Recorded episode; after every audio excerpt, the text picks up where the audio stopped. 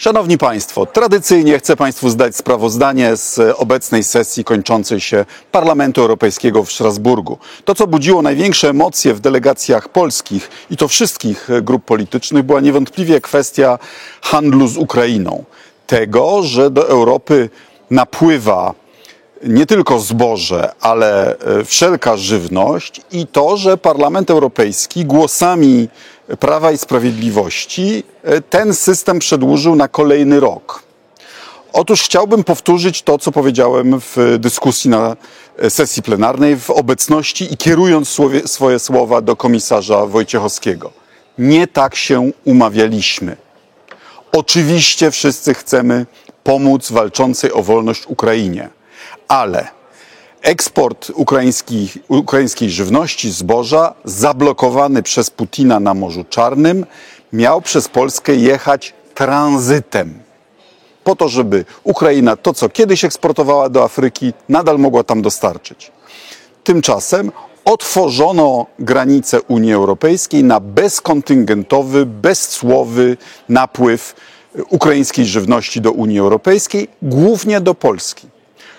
Komisarz Wojciechowski w swoim wystąpieniu potwierdził, że dwie trzecie zboża z Ukrainy, które wpłynęło do Polski, zostało w Polsce. To co to jest za korytarz transportowy?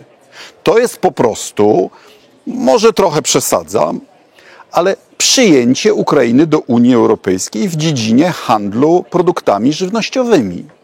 Co ja uważałem, będzie najtrudniejszym tematem w negocjacjach między Unią Europejską a Ukrainą, także ze względu na polski interes i, i ze względu na to, że Ukraina ma jedne z najlepszych na świecie gleb, czarnoziem, i też dla nas y, bardzo konkurencyjną strukturę własności ziemi. Y, y, ukraińskim rolnictwem rządzi bodajże 50 czy 60 konglomeratów, takich takich e, zjednoczeń rolnych. Nawiasem mówiąc, ponoć większość zarejestrowana na Cyprze, więc nawet podatków na Ukrainie nie płacą. I to są te wielkie farmy na, na, na, na te, jak w Teksasie czy w innej Argentynie, z którymi oczywiście nasz rolnik będzie miał bardzo podgórkę, żeby y, konkurować.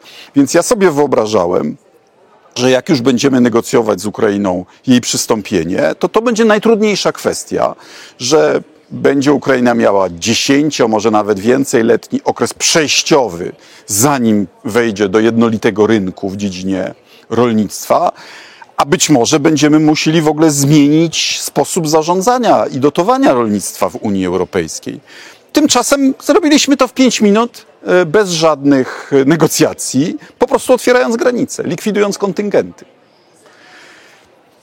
To jest y, i, komisarz e, Wojciechowski twierdzi, że o, spoko, wyrównamy to dopłatami. No tylko do kogo trafią te dopłaty? Czy do polskiego rolnika, czy do firm handlujących tymi produktami?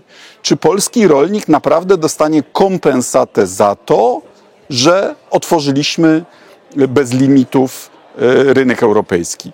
Oby. W każdym razie uważam, że komisarz Wojciechowski nie przypilnował sprawy i czuje się wprowadzony w błąd miały być korytarze, a jest kompletne otwarcie granic. Przemawiał Olaf Scholz, który mu powiedział, że potrzebujemy wygrać w Ukrainie, potrzebujemy y, przeciwstawić się rosyjskiemu prawu pięści, że potrzebujemy y, się y, uniezależnić od importu chińskich metali ziem rzadkich czy innych komponentów, Y, znaleźć nowe rynki, a więc zawrzeć nowe traktaty handlowe z innymi częściami świata. Bardzo dobrze.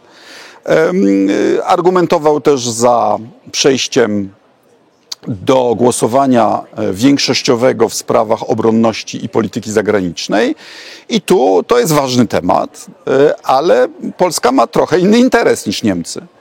E, przypominam, że obecny system podwójnej większości, a więc większość krajów Y, pod warunkiem, że reprezentują 65% ludności, wprowadzony został traktatem lizbońskim. Poprzednio był system nicejski, tak zwana większość ważona, bardziej korzystna dla Polski.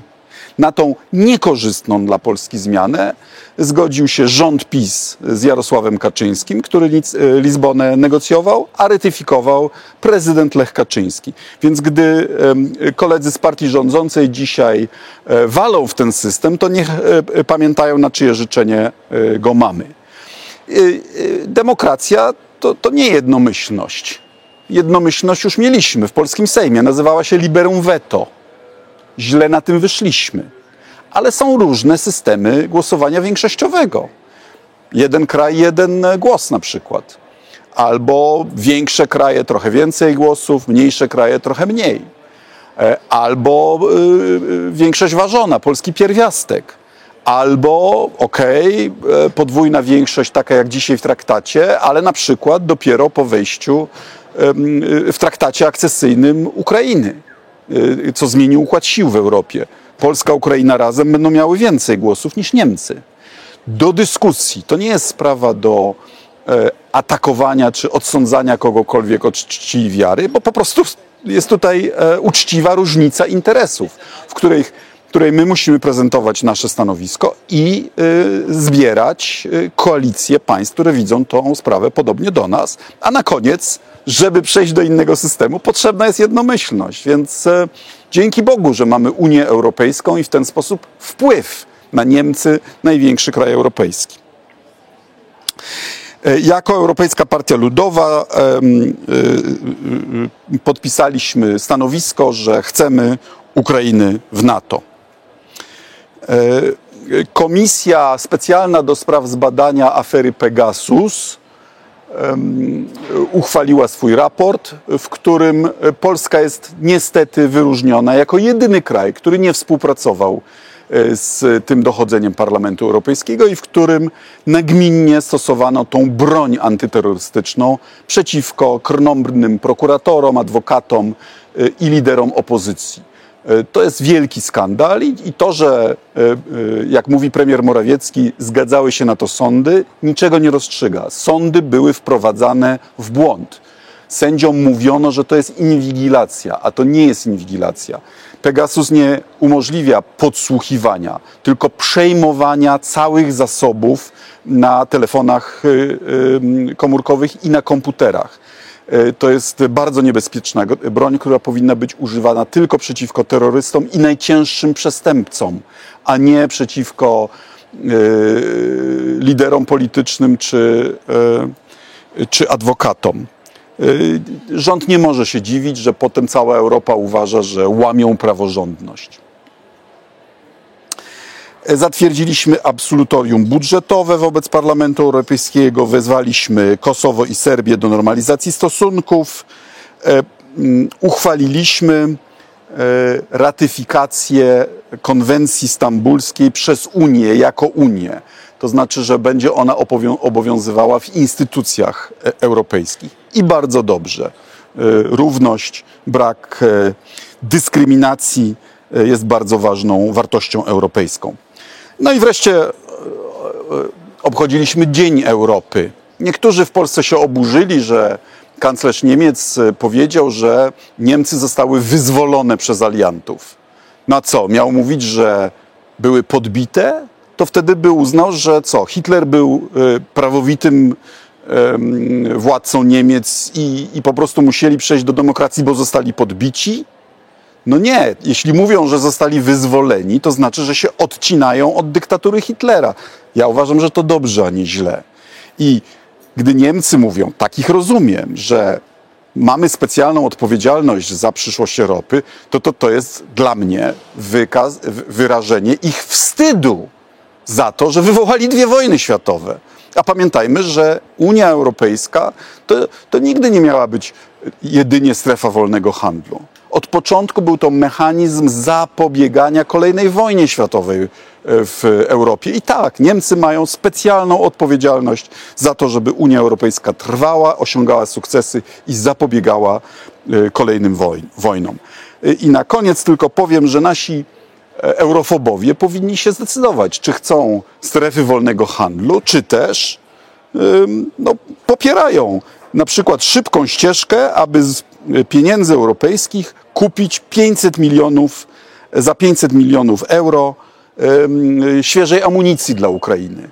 No, panowie i panie, strefy wolnego handlu nie kupują amunicji. Jeśli, jeśli uważacie, że Unia powinna, tak jak żądają tego Europejczycy, y, być silniejsza w dziedzinie obronności, pomagać Ukrainie, to przestańcie mówić te bzdury o tym, że ma wrócić do, do bycia organizacją międzynarodową, która tylko się zajmuje cłami i handlem, bo to niepoważne.